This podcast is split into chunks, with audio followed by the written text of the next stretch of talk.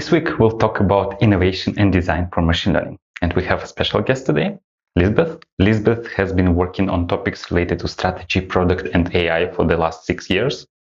First at McKinsey and then at Prosus. And Prosus is the parent company of OLX. This is where I work. So Lisbeth and I, we were working together. And Lisbeth led an innovation division at OLX. So now she is joining a new company and she will work on climate resilient agriculture. It's a difficult word. So maybe you'll tell us a few words about that. But yeah, welcome to our event. Thank you. And thanks so much for uh, inviting me. I'm very uh, happy to be here. And I think you already gave a very nice overview of uh, some of the things that I've been doing in the past year. So I won't spend too much time on it. But as you said, indeed, to see kind of past few years I've been working on where strategy, AI, and kind of product meet. I'm an engineer by training, so I have a master's degree in applied physics, but I am also an art historian. And ever since my studies, I've really enjoyed kind of trying to meet at art and science, or at least try to find ways in which more technical topics merge with more softer topics like more strategy or product or design or innovation. So the ones that we'll, we'll talk about today. Um, yeah, and as you mentioned, spent some years working as a strategy consultant, but then worked on all sorts of topics. But I really wanted to dive deeper into the topic of AI machine learning. That's when I joined Prosus. And also there, I've been doing many things, but I think you can kind of summarize it as trying to find ways to scale the impact that AI machine learning have across organizations. So that's where I've been working on uh, topics like, you know, how does AI actually fit into your overall business strategy of a company? Or how can you kind of design and optimize your products in such a way that you have amazing feedback loops going? Or how can you upskill a whole organization for them to understand the basics of ai machine learning and help enable the work of the data scientists in an organization? So a lot of different topics that we're working on and i'm very happy to be talking about design and innovation today. Mm-hmm. so you had a double degree right? Or first you got one and then another? Yes, my uh, art history degree is just uh, undergraduate, so just a bachelor degree, and I did that together with my physics, and then I did the master's in applied physics. Yeah, that's pretty cool. So, did you say it was quite useful in your career that you have like both perspectives, sort of, on things? I would say that the humanities or art history definitely has a completely different way of thinking about problems. So it's much more about you know, in, in, physics, it was always the case that you had sort of a challenge and there's only one possible answer. Whereas in history or arts, there's always, you know, a single topic that you can look at from different perspectives. So that's much more about trying to also understand other people's perspective on a certain situation and really being able to kind of maybe convince someone of your perspective. So I would say it's a very nice and complementary skill set. Yeah, especially with history, right? So the textbook is not enough, right? Because you always have different opinions and you need to yes. learn to work with sources to really find out what happened. Exactly. Because textbooks are always written, like they sometimes omit some things, right? yes. You know, someone always has their own view on, on a certain situation, definitely. Okay. So what is design? Like, is it about making websites look good or there is more to that? You know, you're asking a physicist here to define design, and probably a designer will have a, a, different perspective. But because I'm I'm not a designer by training, I actually very nicely am able to see design really as a tool, and then for me more specifically as a tool to help build user-centered products. So I see it as a whole set of processes that you can apply to make sure that whenever you build a product, a feature, or an AI application, that you really start from the problem that you're trying to solve and really always take into account sort of the customer view or the but whoever is going to use this this uh, this application that you're building that you always make sure that you take that into account. That for me is what design is about. And why is it called design to me design is like okay let's design a car that is beautiful or let's design a dress that looks beautiful or let's design a website. Like it's always to me it's about aesthetical component of a thing. Mm. like i don't know but when i started working at OLX, i learned that designers at OLX and in other companies especially ux designers right? It's not only about making buttons look good right? But also no, like no, how easy it is to find a button on the website, right? And other things. yeah, and especially when you try to combine that with AI, data science, machine learning, for me, it becomes about much more than just, you know, what the button needs to look like, what color it should be. And I have some examples that I can share with you that, how that might work. So maybe the closest to UX, I have an example of what you would call algorithm friendly design, or it's also sometimes called I'm seeing as an algorithm.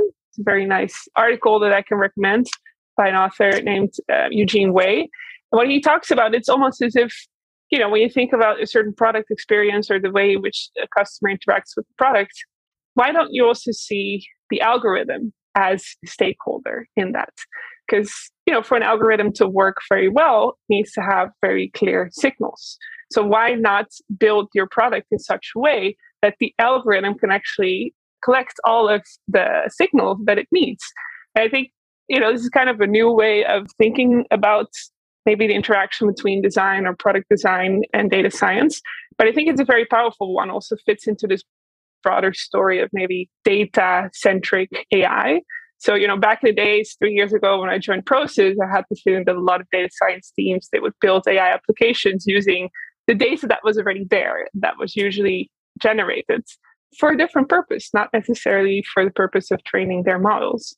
But imagine that you move to a different scenario where from the beginning of designing a product, you take into account that algorithm and what it might need. So, you know, think about OLX, it's about buying and selling. And sometimes buyers and sellers have different incentives. So a seller just wants things to be very easy. They don't want to provide that much information because, you know, they it takes too much time. But a buyer might want to know a lot of details. So there's already a little bit of conflict. And usually, when you design a product, you take into account both the needs of the buyer and the seller. But imagine that you maybe also take into account the needs of the algorithm there. And maybe the algorithm, it's all about, you know, understanding the preferences of a certain buyer. So maybe really in detail understanding, you know, what style of secondhand clothing they might like or what style of furniture they might like. And maybe in a way designing also the product to collect really strong signals about exactly that. So you know that's an example for me where where data science and, and design come together I think you mentioned one uh, important word that I took a note of this word. So you mentioned it's this is about interaction. Right? Design it's yeah. about how you interact with something, be it a piece of furniture or a website, right? Like physical or virtual product. So it's about making website easy to use. And then when we talk about design and machine learning, it's also about thinking how this thing will interact with an algorithm, right? Not only with yes. the human, with the user, but also with our algorithm that we will use to make user experience better, right? Yeah, and especially how can we collect the signals that the algorithm might need in order to train faster? And this article that I just mentioned about seeing as an algorithm that very nicely described the difference between Instagram and TikTok here. Right. So imagine scrolling an Instagram feed. I think a lot of people will be familiar with that. Well, you know, you scroll past a lot of different posts, but if you reason from the perspective of an algorithm, it's kind of hard to understand if someone likes a post or not. Because typically, you know, you might see one bit of a post here and you see a bit of a post below it you're looking at the comments. So, what is it actually that the user is interacting with? Whereas if you look at TikTok, there it's about short videos and someone's looking at one video at the time and maybe clicks on the creator, maybe clicks on a heart, right? And then you collect much more sharp signals about that one particular video, which actually allows TikTok and its algorithms to learn much faster what it is that you like and that you don't like. So that's where, you know, in the way that you design your interaction with the user, you're taking into account how you can speed up the learning of the algorithm and actually extracting what um, the interests are of a particular user. Yeah, I guess in case of Instagram and other social networks, so there are multiple ways you can interact with uh, a piece of content. You can like it, yeah. right? You can also comment or you can reshare it, or you can just watch it, right? And then the developers, data scientists in that company now need to figure out, okay, now we have this a ton of signals coming out of this. How do we actually now get all these signals and combine them in such a way that we can put this into our recommender system and mm-hmm. we get a good feed? While, as you said, in TikTok, so maybe in these social networks, they first designed the feed and then thought, okay, now how do we add the ranking here, right? While in TikTok, they thought about this in the first place, right? Exactly, exactly. Yeah. Might be nice if I mention another example of how, for me, design and machine learning come together, because what we've just been talking about is really a bit more about design as a way that you maybe shape the interface between the user and the, and the product. But for me, design can also be much more, let's say, a process or a way of working that you agree on with each other. And an example of a technique that's used a lot by designers is called the double diamonds. It's kind of a way to go from, you know, a rough problem area, something that you might want to solve or something that you think you want to build, to an actual working solution. And then, you know, imagine shape of two diamonds. So it's kind of like diverging and, and converging. And that's how that way of working works. So you start with something like, hey, I want to um, reduce fraud in, in my business or in my products. Then you diverge and you start to research, okay, what is fraud really about? What ways of fraud do we see on the platform? What do users care about when they think about fraud? And then you converge again and you say, okay, you know, if I want to solve fraud, there's this particular sub problem that I actually should be solving because it's most important to my users. And then you start to diverge again and you look at all of these different uh, potential solutions in which you can solve that type of fraud. And you start experimenting and you start testing them, and then you converge to a particular solution that works. And that for me is another design method that's actually used to make sure that you're solving the right problem and also you're solving the problem in the right way. And some of this might seem a little bit obvious, but to me, again, it touches also to some of the core challenges that I still see in data science teams that I've worked with, namely, what's really the problem that we're trying to solve here, mm-hmm. uh, first of all? And also, second of all, is machine learning really the right way of solving it? And I have seen a lot of data science teams that you know go to the solution very quickly but if as a team you agree on these type of design practices uh, might help you to make sure that you're solving the right problem and, and you're using the, the right tools to do so. So I was taking notes about this double diamond. This is not the first time I hear this, but let me try to summarize it to make sure I understood it. So mm-hmm. you have like this sort of two big steps in the process. Right? The yep. first step is you really need to understand the problem. What is the problem you're trying to solve, right? So first you do a bit of brainstorming and you try to understand, okay, fraud, what does it actually mean, right? And then you do brainstorming, you talk to people, uh, and you collect a lot of data, right? And then out of this data, you actually want to pick one area and focus on that. And then by doing this, you really understand the problem you want to solve, the problem that your users have, right? So first you start with the problem. And then the second diamond, the second step is, okay, now we found out what the problem is. Now let's find a solution. And then you again go into the brainstorming mode and you say, okay, I can solve it with neural network. I can solve it with, uh, I don't know, gradient boosting tree. I can solve it without any machine learning. I can solve it just by sitting there and labeling data myself. Or I don't know, I can hire a vendor to do this. Or like you exactly. list all these possible yes. things, right? And then at the end, okay, now we have all these possible solutions. Like we can build things in-house, we can solve it without machine learning, we can, I don't know, hire a vendor. Let's evaluate all these solutions and find the right one, right? And then at the end of this process, you know what the problem is and you know what's the best way to solve it, right? Exactly. Well, hopefully. Hopefully, yeah, I think that was a very nice way of uh, describing it. And it of course depends on the team and the organization how exactly they might apply a process like this. But what you also often see is when you go to that solution phase there's a lot of experimentation. So out of these you know six possible ways that we've identified maybe let's start three of them. Let's see if they actually work if they work as easily as we thought uh, they would. Mm-hmm. a lot of this is trying to also substantiate your ideas with data whether it comes from your user or from tests to try to see what really is the problem you're solving and what the best solution could be. So I guess uh, this is a part of the second step. The second diamond is okay. Now we have a couple of possible solutions. We can evaluate this vendor let's try and build a proof of concept, right? Or yeah. we can see how to solve it without any machine learning. Let me just sit down and label all this data myself and see what happens, right? How can I actually make a decision based on that? And then, I don't know, the third option could be something else. Uh, let's just open my Jupyter notebook and train a simple model myself, right? Yeah. And then we do this in parallel. We have three proof of concepts. And then at the end of this step, we can also see, okay, this seems to be more viable, right? It's also part of the process. Yeah, and then usually along the way you have different criteria, right? Because sometimes you know you just have budget constraints, so that's when you eliminate one of the options. Sometimes you have an idea, but you know you put it in front of a user and it turns out they don't like it at all. So maybe that's why you eliminate another idea. Or as you said, you know, you try to at least build it, but you figure out you really have none of the data to get started and to collect the data would take you so long that that idea is not feasible.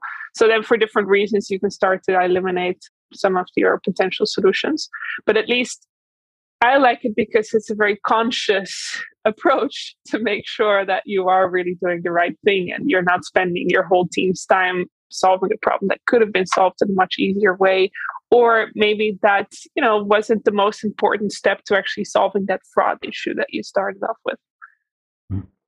and at the beginning when you were describing this it looked like a thing that could be done in a couple of days but now when we talked about creating a proof of concept multiple uh, of them then also showing to the user and then at the beginning you also mentioned i think user research i think which involves talking to actual people and then showing yeah. them some things so how long does it actually take from the moment, let's say, when a management comes in and says, "Hey, we have a lot of fraud, let's solve it," to the moment mm-hmm. when you you know finish the second diamond?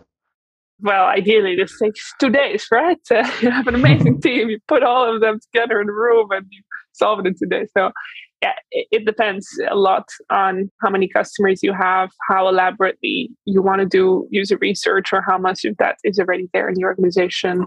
Uh, it also depends on how complex you want to make the solution and when you would say it's done, right? Is it done when you have some sort of a small proof of concept, or is it done when you've actually scaled that across all of your customers in all of the countries that you might be operating in? So I think it's it's difficult to say how long a process like this takes, but you know, I do want to stress that when a team that includes data scientists starts to work with these type of let's say design techniques doesn't mean that they'll spend 90% of their time in brainstorming sessions, right?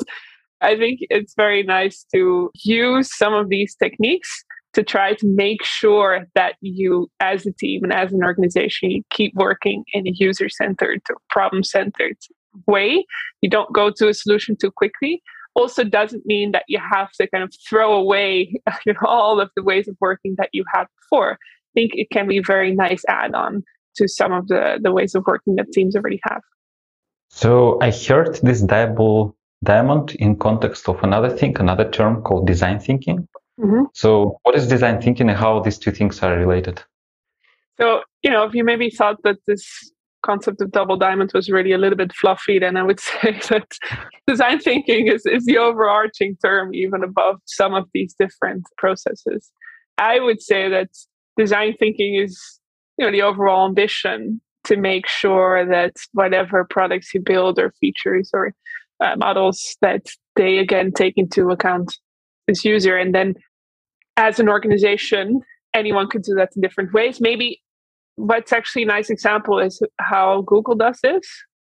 So if you're interested to know a little bit more of what some of these design processes might look like to make sure that you're working in a kind of design thinking way you could look up pair with Google. I think it stands for uh, People and AI Research. They have a whole set of tools from kind of scoping exercises to more ways of prototyping that very nicely combine making sure that you understand the user, but also working towards actual AI machine learning solutions for some of the problems that you might identify so yeah, I would say it's a whole set of processes to make sure that you are user centered. But as I said, it's yeah, I think it's a nice add-on and a nice tool to have, but it's not something that makes you have to throw away everything that you've learned before, right? So it's pair like P A I R, right? Yes. People AI research. Yes. Mm-hmm. And you said uh, it covers things like scoping. I guess this is the first diamond we talked about. Yeah. Right. So how do we make sure that we're solving the right problem? And then prototyping, I guess this is the second part, right? So when we yeah. try to find the, the solution and they talk about different tools or processes, how to actually organize our sessions in such a way that we successfully find the problem and then we successfully find the solution, right? Yes. And it's just more, I would say, uh, an overview of some inspiring resources. Because I would say, as a team that has an ambition to do more with AI, it's not as if there's already you know a very strictly written handbook of exactly how you should be doing it so it's typically up to a team to just find inspiration in how others might have approached this. And then this research from Google might be an interesting one. And what is the design sprint? Is it related to what we talked about? Yeah, sometimes uh, teams go through a process like this, kind of centered in, I don't know, a one week, for example. So before they might have already done a lot of interviews. So in one week with a team, they'll try to analyze those interviews and say, hey, here is really the problem that we want to solve. They'll do a whole bunch of creation, ideation type of workshops, and they'll come to a prioritized list of uh, solutions that they might, might want to be trying. So sometimes teams try to really put a lot of brain power together and try to answer a whole bunch of these type of questions around the problem and the solution together in one week. But yeah, that again depends a little bit on what it is that you're trying to solve. Sometimes, you know, hey, let's solve fraud. That might be such a big challenge that a design sprint is not really the right method for a team to do that. Mm-hmm. So this is one of the tools of this design thinking thing, right? Yes. Mm-hmm. Yes. Okay. So I guess from what you mentioned, what you talked about, so let's say when we understand the problem, when we did a bit of homework already, when we interviewed the users, mm-hmm. users about the problem that they have with our product, and we already have some materials. And then in order to go through this material and process it as effectively as possible, we put together a team, like a bunch of people together, and tell them, okay, you have a week. Now figure out what to do with it, right? And this is called a design sprint. Yeah, I think that's how you could say it. Yes. Okay. And uh, what are the things that we need to do in this design sprint to be able to do this successfully? And who do we need that uh, there in the sprint? Like, I think we need uh, data scientists, right? Do we need designers, product managers? Like, who should be there? Well, if you're thinking about solutions that involve data science, definitely helpful to have data scientists in the room. And I also, what I appreciate about these ways of working is that you'll try to involve the full team in the whole process. Right. So it's not just like, oh, okay, I think there's a solution with AI here. This is the moment that we call the data scientist. No, I always really appreciate it if the data scientist maybe sat in on some of the interviews with customers or helped at least really also understand and own the problem that, that you're trying to solve. So that's why everyone that you might need for the solution, I really appreciated if all of them are there in the full process. But yeah, for these type of sessions, it is very helpful to have someone that can facilitate them.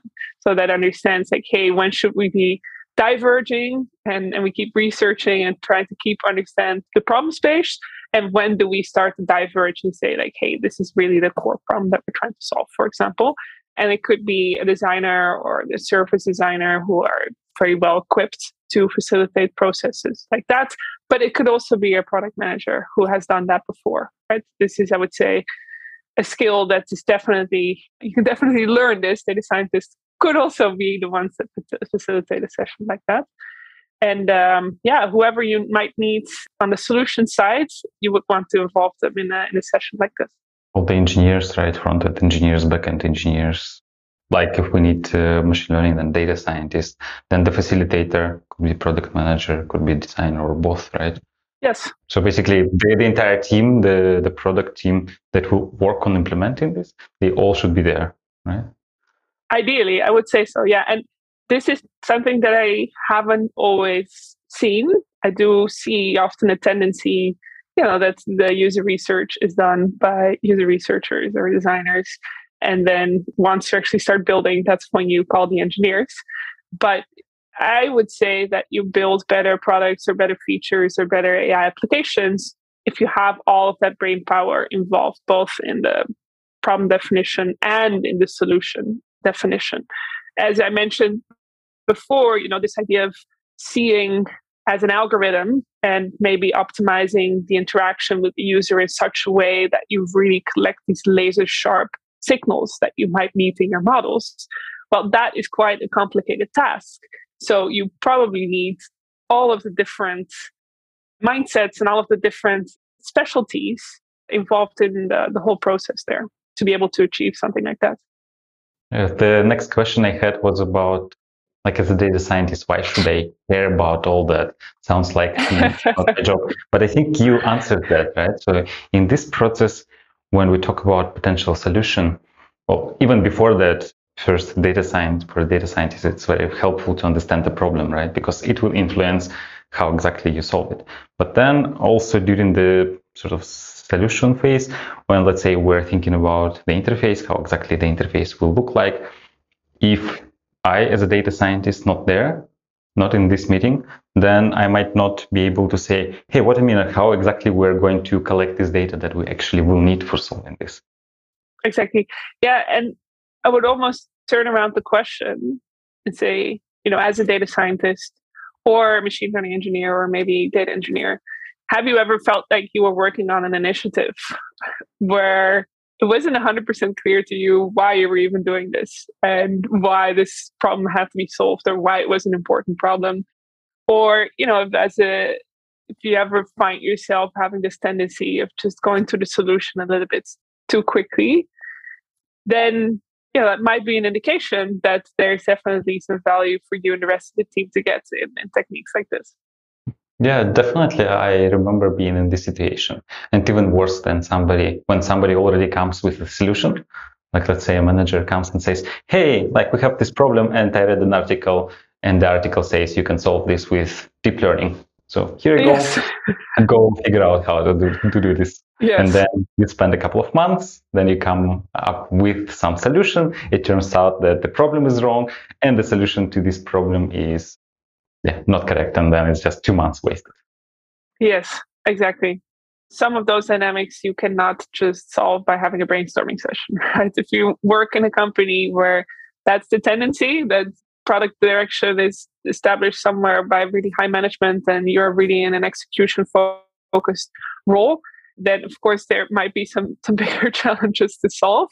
But at least this way of working with your team might allow you to start the conversation with managers about these type of topics where you say hey but look we did the research and this is not even the right problem to to be solved you know anyway or this might not be the right technique to solve it.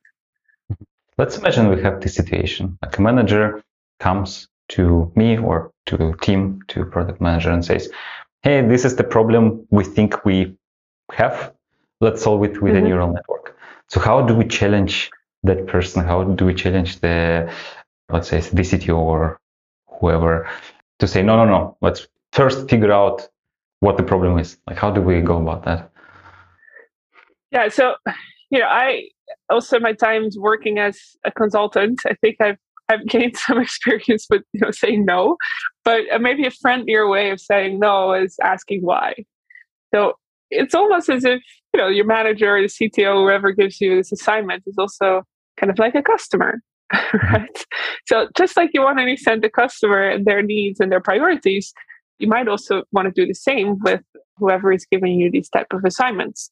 And then it turns out, you know, they say to you build solution X, but what it really is, again, maybe what they're actually trying to do is solve fraud or improve their monetization or improve the engagement between the, the different users on the platform. So that's maybe the underlying why that you also need to get to with whoever gave you that assignment. And then with your team, you can try to figure out, okay, if that's what we're trying to do, again, trying to solve fraud, then I can go back and understand what within fraud is really the best thing to be addressing. So yeah, I would also see that as kind of an engagement where you want to get to the bottom of why someone is giving you a certain task. So I guess then uh, in this situation, I or somebody else would ask why, right? And then understand and where this is coming from. Like, why do you come to me with this problem? Yes. Where did you hear about this? And then maybe it's best to also involve that person, right? Or maybe if this is something that coming directly from CTO, and then I don't know, do we start a design sprint or how do we do this or double diamond? Or like maybe there is even a bigger problem and we need to think about something else before we start. Yeah, large organizations, maybe others might not recognize this if they work in smaller teams where, you know, the CTO just sits at the desk right next to you, then you might not have these situations. But yeah, large organizations sometimes remind me of this, you know, Chinese whispering game where you all sit in a circle and one person, you know, whispers something in the ear of the person sitting next to them and the, the story keeps traveling throughout the room. And by the end, the time that it ends up at the end of the line, the, the story has completely changed. I think this sometimes does happen in organizations. So, you know, everyone gives their own interpretation yes, of what it actually is that, that we're trying to achieve. Again, that's one of the bigger challenges that you can't necessarily solve through design thinking or any sort of design process.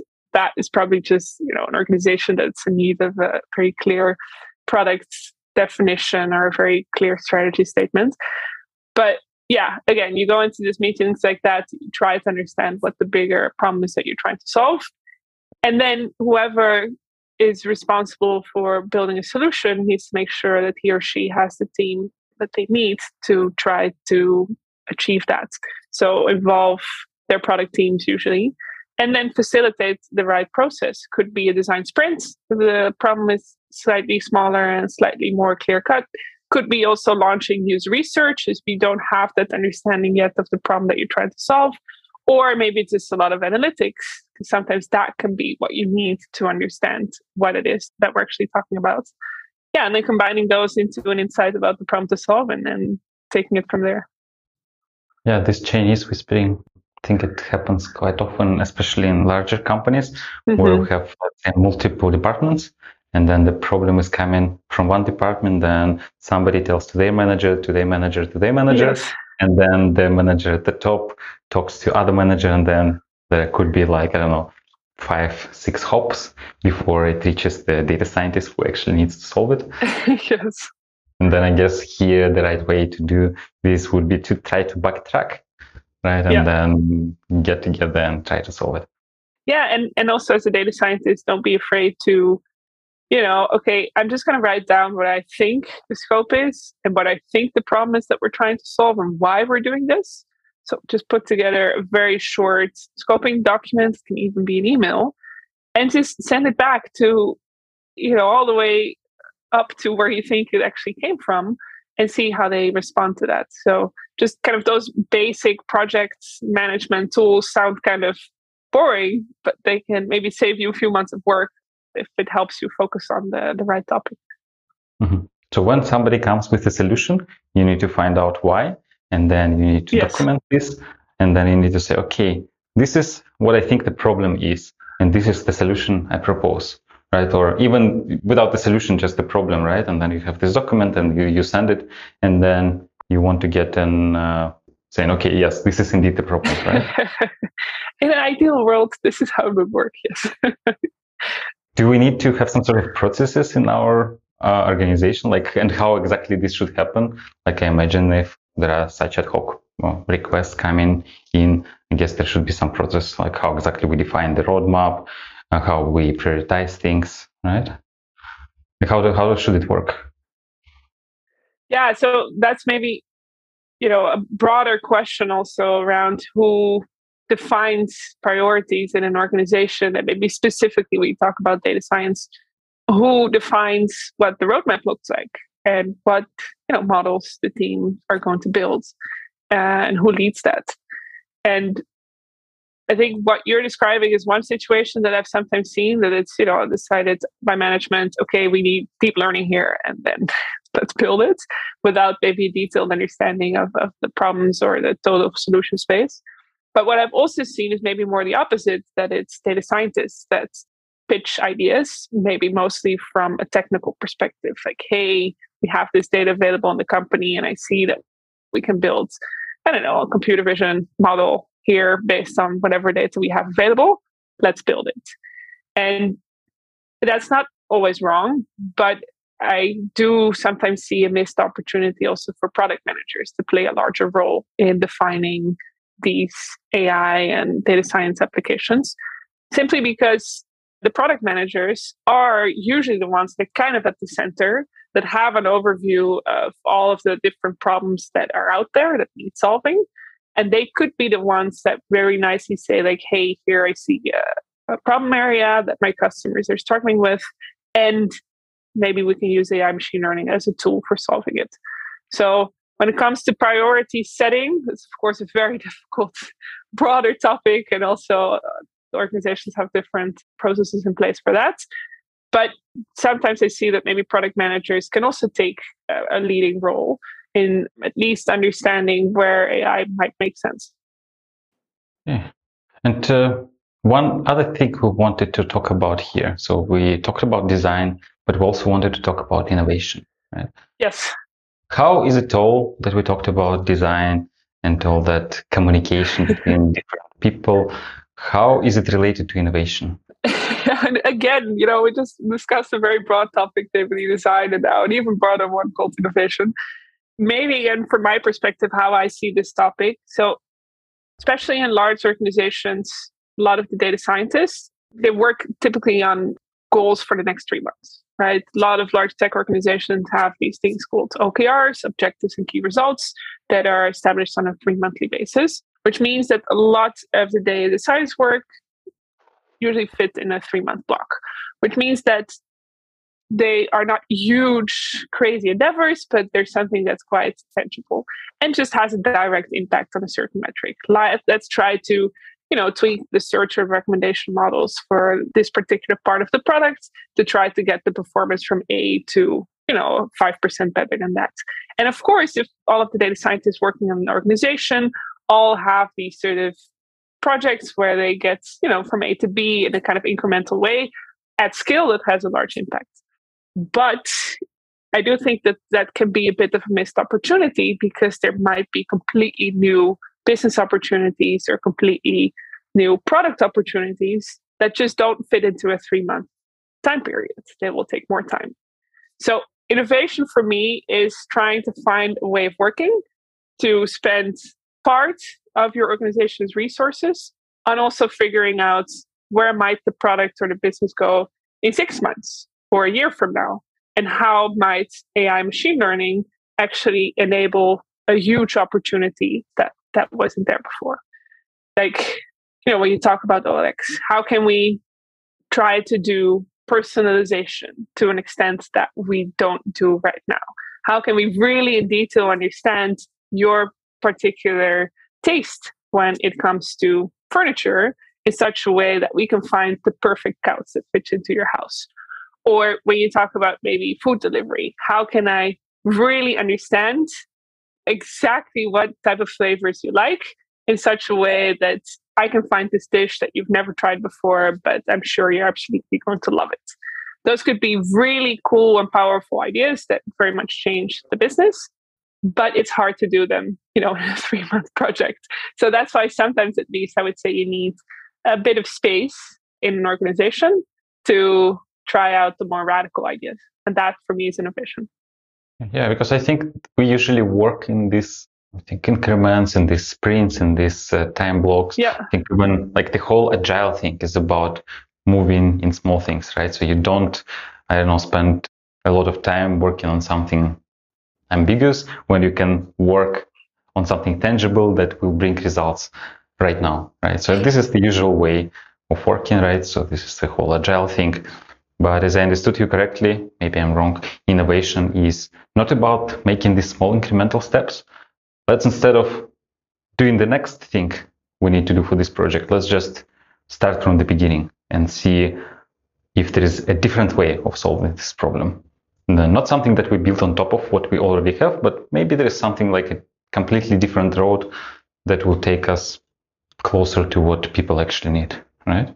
Exactly. Yeah. So you know, as an example, secondhand cars, right? Within OLX, there are a lot of platforms where people can buy and sell secondhand cars. But the core problem when you're buying a secondhand car is trust. not very surprisingly. Number one emotion when you buy a secondhand car is fear that, you know, the seller is lying to you. The car has been in a huge accident and they're trying to to hide that. Or actually the car has driven twice the amount of kilometers that the seller says it has. So of course, you can try to solve for some of these issues in kind of an incremental way. So you'll try to make a model to test the reliability of the seller, for example. But you can also say, okay, can we use AI, machine learning, or any other technique to solve that trust issue in a radically different way? You know, maybe we should build this huge scanner where you drive the car into the scanner, kind of like a car wash, has a lot of AI machine learning, and at, at the end of it, you know every possible detail about the car. That would be a radically different way of solving it. Now i'm not saying that that is the way to solve it because then i would be going immediately to you know a solution. That's not what you try to do in innovation. Again it's the same type of design thinking where you really try to understand the problems and all of the solutions before you pick one. But at least you know if you just have three months no one is going to try to think about building that scanner because it just wouldn't fit into the roadmap. And of course you also don't want everyone in your organization thinking about these kind of crazy and out of the box idea all the time because then of course you know nothing actually gets built on a daily basis. But you might want a few people that worry about completely different directions I heard this story many times that let's say somebody works at Amazon or Facebook or some other company and they have a problem with something, but because they don't have freedom of solving this like mm-hmm. innovative way so they need to make these incremental steps. So what they do is they leave and start a startup. Right? And in the startup they try to innovate to sort of rethink exactly how they do things and then there is a startup which tries to take one of the things that this big company does but do it differently and then some of these startups become bigger right because they solve it in a more original way in a better way, way that users like more, right? I, I heard many stories like that. Mm, not necessarily Amazon. The reason I brought up Amazon is because I remember listening to an interview, somebody who had a problem with Amazon with some internal machine learning platform. And then they thought, okay, this seems like a problem that many customers have. So they left Amazon and they started a company. So this is innovation, right? So when you see a problem, and you try to find a new way of solving this problem. Yeah, I definitely think a lot of startups started that way. It starts from a personal frustration, something that you've encountered and uh, maybe couldn't solve in the job that you have, and you say, okay, let me just do this myself. Though, you know, I don't think you always have to leave a company in order to uh, to solve a problem like that. Yeah, and maybe my recommendation would be, of course, if you see a big problem and you think of an innovative solution, it's not as if, you know, once you pitch it to the manager that he immediately says, perfect, here you have a million and a team and let's build it. Would be nice. It, it would be nice. but again, what you can try to do is in that similar way as what I just mentioned about the double diamonds, you can try to collect evidence. So you can try to collect evidence about why this is really an important problem to be solved and also evidence about why your solution might be the right one. So if you just have a little bit of time and opportunity to, for example, experiment and collect some data in that way, then that might help you build a really cool business case. And then you pitch it to your manager, and then you get that million and you can solve the problem. I guess uh, if you're an Amazon, you don't want your people to leave and start a startup, right? So you want to keep them in the company and you want to encourage them to do innovation within company because you know you don't know maybe this will become a new big thing, right? So you probably want to this to happen inside your company and not have a competitor who is doing something similar, right? Ideally, yes. I hope that that is also part of an interesting culture for people to work in where they feel like hey if i have an idea and i'm actually able to prove that it might be working and i have the opportunity you know maybe to experiment a little bit and my idea actually makes it so i can prove that maybe my idea is even better than the one that's already on the roadmap that they get that opportunity to go and further develop it it's kind of also that maybe back in the days from Facebook that whenever you had a good idea, you would get, you know, 10,000 users to test that idea on. That sort of mindset, I think, is very interesting for tech companies to have. if there is a good idea that somewhere in the organization pops up, that people get a little bit of opportunity to run with it. And sometimes it works within existing product teams. Sometimes you maybe need a separate team to work on it because you know otherwise it interferes too much whatever needs to be delivered in a certain quarter. I heard uh, there's a company in Germany, uh, I think in the whole Europe, called Zalando. They're selling clothes.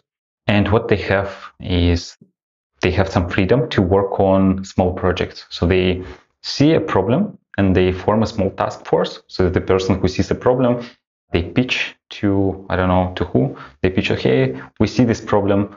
Give us a couple of, I one month to try it out to see how we can solve it. And then uh, they would get some people, they would work only for this limited amount of time on this problem, and then they would show the results. And then based on that, they will decide if they want to keep doing what they do and then actually build a team around that, or just everyone goes back to their team. So I think this is a pretty cool concept. I don't know how popular it is, but I remember a recruiter from Zalando was pitching me this concept, and I found it pretty interesting. Do you know if this is something companies uh, often do? And do you think this is a good thing? Yeah, so as I mentioned, you know, there's different ways in which you could make sure that you spend part of your resources on looking, you know, a little bit further than just next three months and maybe going to ideas that are a bit more radical. One of them would indeed be these ad hoc task force like teams I've also worked with iFood, food delivery company from Brazil, and they have a similar setup and they call it um, jet skis. So imagine that you know most of the company is this huge oil tanker that's very difficult to steer, and if you steer it, it's just going to make a small movement. And then you have sort of the jet ski, and it can go anywhere, and it can try out new and different ideas. And that definitely works, but it sometimes depends a bit on the organization and also the type of challenges that you have.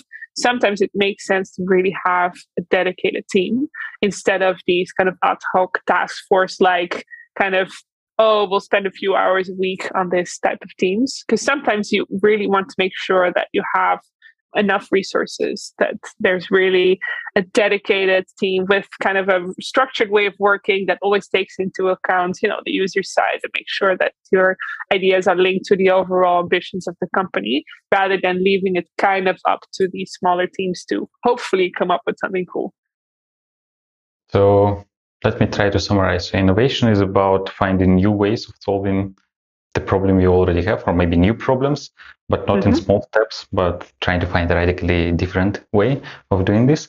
But then you need to give people some time to actually work on this because if all 100% of their time is taken by these incremental things, by these OKRs and other things, they will not have time to work on innovation, right? So you need to somehow give them space to work on this. And this is how you innovate. And then as a tool for innovation, you use these things that we discussed in the first half, like all these double diamonds, design thinking, design sprints, to actually make sure you understand the problem, build a business case, and then present this business case to whoever decides if they want to invest in this team, right? And then based on that, the company decides what to do. Is it an accurate summary? Definitely. Very nice summary and the way in which companies do this could be different could be dedicated team could be you know as you say something that people spend their friday afternoons on in kind of a project by project team. But you know my encouragement would definitely be try to discuss these type of ideas with your direct team or maybe the broader data science community. If you see an opportunity for more innovation or more user centered product development or AI application development, try to get together and try to see if there are techniques out there that you want to try out. Hmm.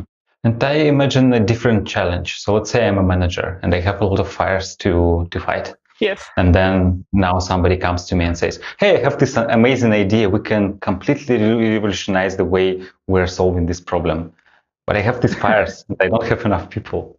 So how can I tell them? Because I probably need to tell, yeah, cool idea, but let's go back back to work, right? So how do I solve this problem here with innovation? Do I need to talk to my manager to ask for I don't know more people in the team, or I need maybe to rethink priorities? Is there a solution to this at all? But I mean, if you're always putting out fires, then yeah, there might be some underlying bigger uh, issues to fix, maybe around the resourcing, because that's not an ideal work uh, way of working for anyone. But I do believe that in order to keep teams motivated, they need to have a little bit of space and a little bit of say in what they actually work on and what the broader team works on. So hopefully, there's definitely an opportunity for a conversation there. But yeah, I'm not sure if there's you know a one size fits all solution to be able to both work on really cool innovative projects and make sure that whatever the team needs to deliver actually gets delivered. A solution direction that I believe in is definitely experimentation. So, you know, if I pitch a really cool idea, but my proof point is me talking to another colleague over a beer, then that's not a very convincing idea.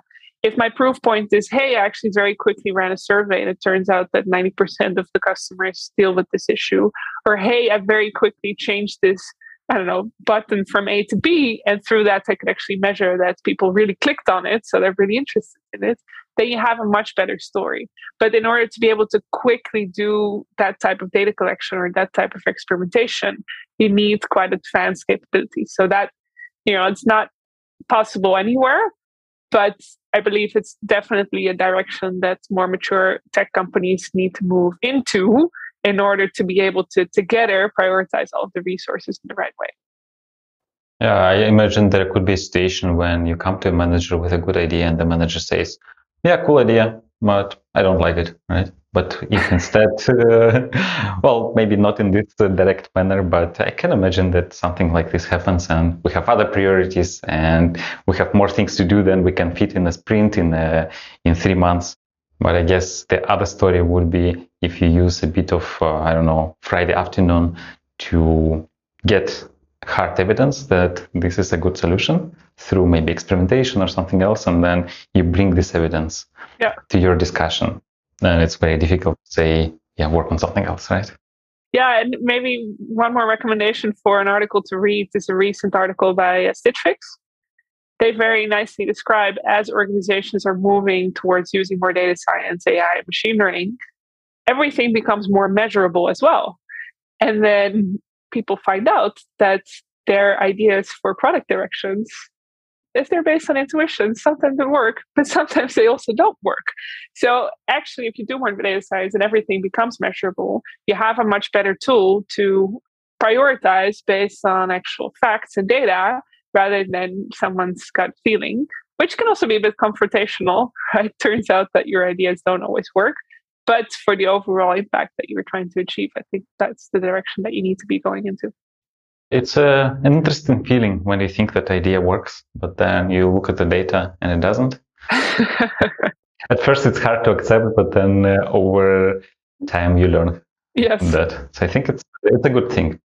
You know, even when you put some time into this thing, to accept that this thing is not working instead of trying to let me tweak this thing, like let me tweak that thing. To just accept, okay, it's not working. Let's try something else. Let's so move on. It also it also helps to see hard evidence that okay, this is uh, a dead end. Don't try to keep working on this thing. Okay, I think we should be wrapping up. I didn't ask you all the questions I wanted, but is there anything you want to say before we finish? Maybe something you wanted to bring up, but we didn't have a chance to talk.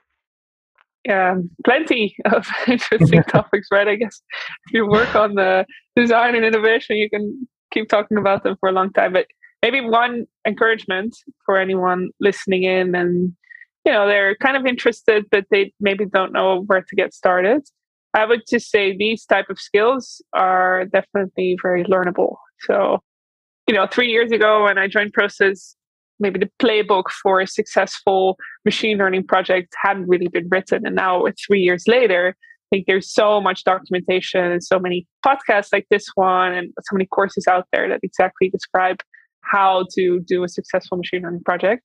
And it's maybe the same with these topics related to design and innovation. Uh, at the moment, there's no playbook written yet, but you can definitely read about it, see if you can find a course, uh, get familiar with the topic, and maybe you might be the one that's later on writing the playbook for how to incorporate design into a data science team. So definitely encouraged to keep learning about topics like this. And a good starting point, I think you mentioned, is this pair from Google, right? Yes, definitely. Yeah. Okay. So if somebody has questions, what's the best way to reach out to you? Uh, LinkedIn might be the best channel. Okay. Well, yeah, there is a comment. Uh, can we have links to learn more? Maybe you can send us these links there that these articles you mentioned. I think you mentioned yeah. about this TikTok and yes Instagram. Then seeing as an algorithm. Yeah. Yeah. Then the other one about was Stitch Fix, right? Yeah. There's something else, and then this pair. And the pair with Google. Yes. Yeah. Maybe if you can send us, then I will put this in the description. And I think that's all for today. So thanks again, Liesbeth, for joining us today. Thanks for sharing your knowledge. Thanks everyone for joining us today as well, for listening in. Thank you. Thanks for joining. Have a nice day.